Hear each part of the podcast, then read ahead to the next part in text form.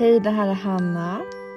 Och det här är också Hanna. Och det här är min och Angelicas podd som heter Under livet. Eh, det är bara jag här idag. Angelica kan av olika anledningar inte vara med.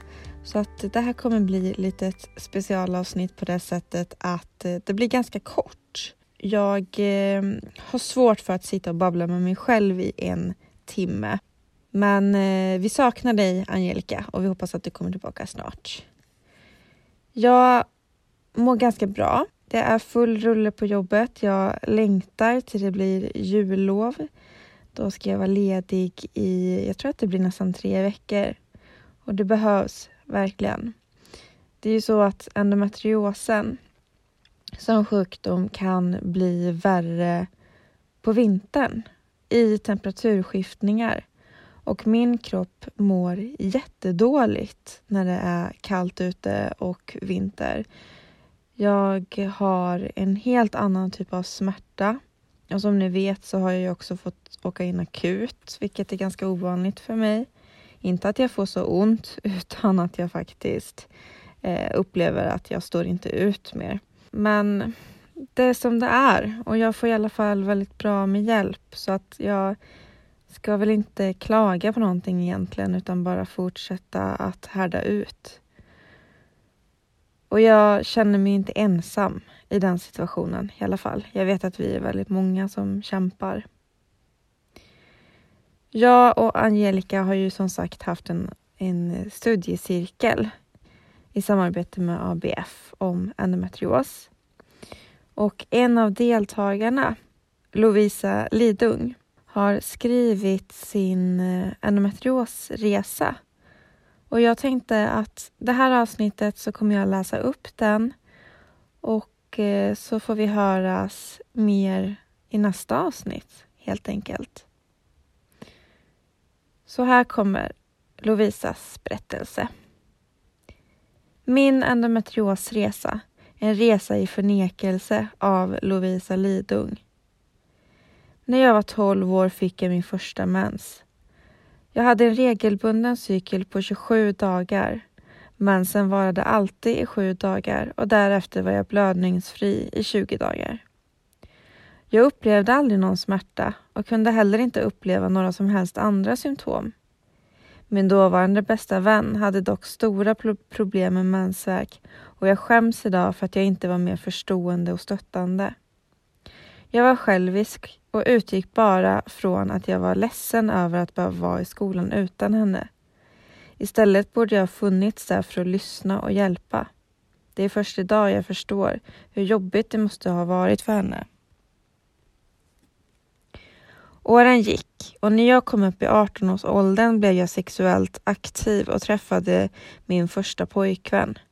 Om och om igen började jag uppleva irritation från urinvägarna Ibland var det urinvägsinfektion, men flera gånger visade det inget alls på proverna. I denna veva blev jag utsatt för ett sexuellt övergrepp av en manlig allmänläkare och därmed förlorade jag allt förtroende för vården. Jag började bortförklara problemen som jag hade upplevt som någon typ av reaktion på att jag blivit sexuellt aktiv och att mitt underliv bara hade reagerat på ett förändrat pH eller bakteriekultur. Mitt i allt detta började jag få plötsliga kramper i magen när jag var ute och tränade. Det var som någon tryckte på en knapp och sen var diarrén ett faktum. Så många löprundor avslutades abrupt med att jag fick tvärvända och skynda mig över åkrar och ängar för att hinna hem till toaletten. Fick för mig att jag var laktosintolerant och intalade mig att när problemen ändå fortsatte så berodde det på att jag hade ätit något med laktos i utan att veta. Jag gick även ner 11 kilo i vikt, men jag trodde där och då att det berodde på att min träning och kost gav effektivt resultat. När jag var 19 år och hade tagit studenten provade jag att börja med p-piller eftersom jag var i ett förhållande. Jag tror knappt jag klarade en månad med att äta det. Mitt humör vändes totalt upp och ner. Menstruationen jag fick efter jag slutade med dem var första gången jag upplevde någon typ av mensvärk. Men eftersom jag aldrig haft det tidigare och därav trodde det var tillfälligt så valde jag i samråd med ungdomsmottagningen att sätta in en kopparspiral. Det var det enda hormonfria alternativet som jag ansåg att jag hade att välja på. Fem år följde med hemsk mensvärk och enorma menstruationer som pågick i åtta till nio dagar. Under alla dessa år trodde jag mensvärken berodde på kopparspiralen. Oj, så fel man kan ha. För när det sen var dags att ta ut spiralen med förhoppningen om att kunna starta familj så blev glädjen av tron av att mensvärken skulle försvinna kortvarig. Verken eskalerade istället och den efterlängtade graviditeten kom aldrig. Istället kom depressionen och sjukskrivningen. Förhållandet sprack och mamma började oroa sig mer och mer för min hälsa. Jag är i botten utbildad apotekstekniker och alltid behandlat mina symptom rätt oetiskt själv. Med kunder har jag alltid, alltid stenhårt följt riktlinjerna om bestämda doseringar och försiktigheter med kontraindikationer mellan olika läkemedel och att söka vård när egenvård inte är tillräckligt. När det kommer till mig själv så har jag öst i mig allt utan försiktighet i desperation av att få smärtlindring. Jag hade i stort sett även självdiagnostiserat mig med IBS och hällde i mig tranexamsyra, paracetamol, Naproxen, Ibuprofen, diklofenac för att försöka klara av min mensvärk. Till slut nådde jag en punkt där jag kände att det inte längre gick att förneka att problemen jag hade inte var normala. Jag kunde inte längre motsäga mamma som i så många år hade antytt på att jag kunde ha endometrios. I slutet av hösten 2020 fick jag en tid hos en manlig gynekolog på en privatklinik. Jag tror hela mötet tog knappt 20 minuter. Under den tiden fick jag både min diagnos via ultraljud och en hormoninsats. Det var en fruktansvärt traumatisk upplevelse som jag i efterhand blir så arg när jag tänker på.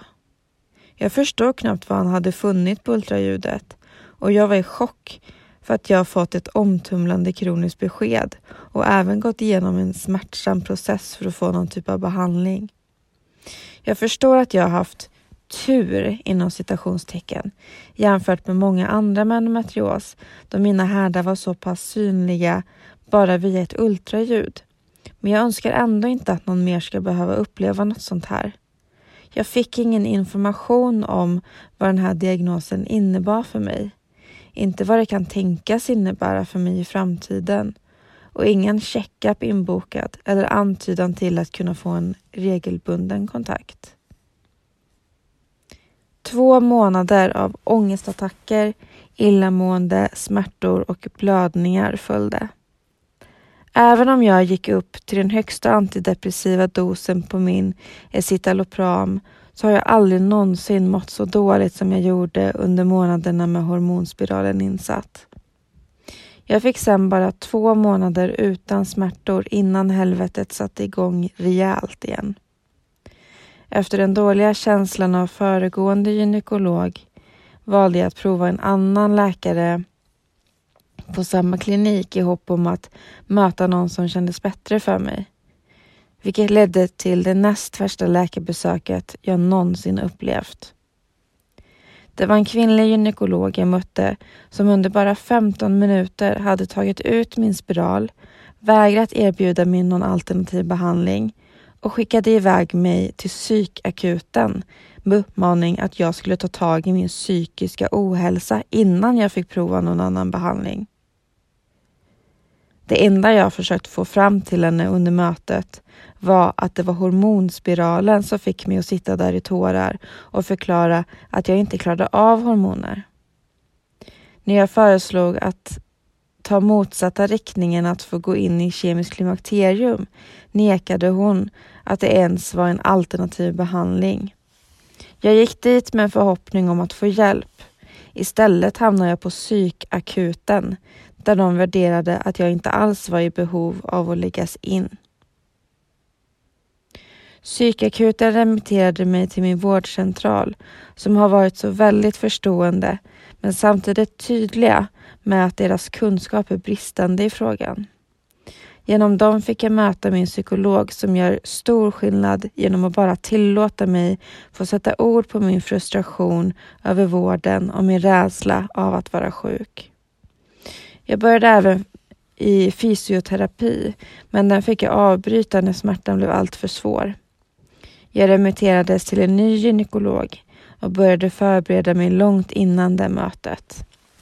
Jag skrev ut buntar med information om riktlinjer för behandling med GnRH-antagonister vid endometrios för att kunna trycka upp i gynekologens ansikte om jag skulle möta samma inkompetens igen. Dagen för läkarbesöket kom och jag vägrade denna gången bli knuffad åt ett håll jag inte ville. Buntarna med papper behövde jag inte ta fram, men jag fick övertala honom att få den behandlingen jag ville. Visserligen skrev han först ut fel Adbeck-behandling så jag var tvungen att ringa upp och påpeka det också. Men ärligt talat var jag mest bara glad att få min vilja igenom. Under det här läkarbesöket fann gynekologen att det nu även fanns en chokladcysta på min vänstra äggstock. Ännu inte särskilt stor, men ändå med största sannolikhet det som gjort att jag fått dagliga smärtor. Vilket innebär att jag nu är remitterad till endometriosteamet här i regionen och är helt öppen för att genomgå laparoskopi oavsett om det kommer hjälpa eller skälpa. Det är svårt att acceptera att man är sjuk men samtidigt önskar jag att bara få operera bort allt. Jag kommer ändå aldrig orka varken psykiskt eller fysiskt att genomgå IVF eller att ens kunna ta hand om ett barn. Jag orkar ju knappt ta hand om mig själv. Jag är glad att i alla fall få vara en del av mina älskade syskonbarns liv. Allt jag själv nu önskar är att få leva ett rikt liv med min sambo och våra hundar och katter, även om jag är sjuk i endometrios.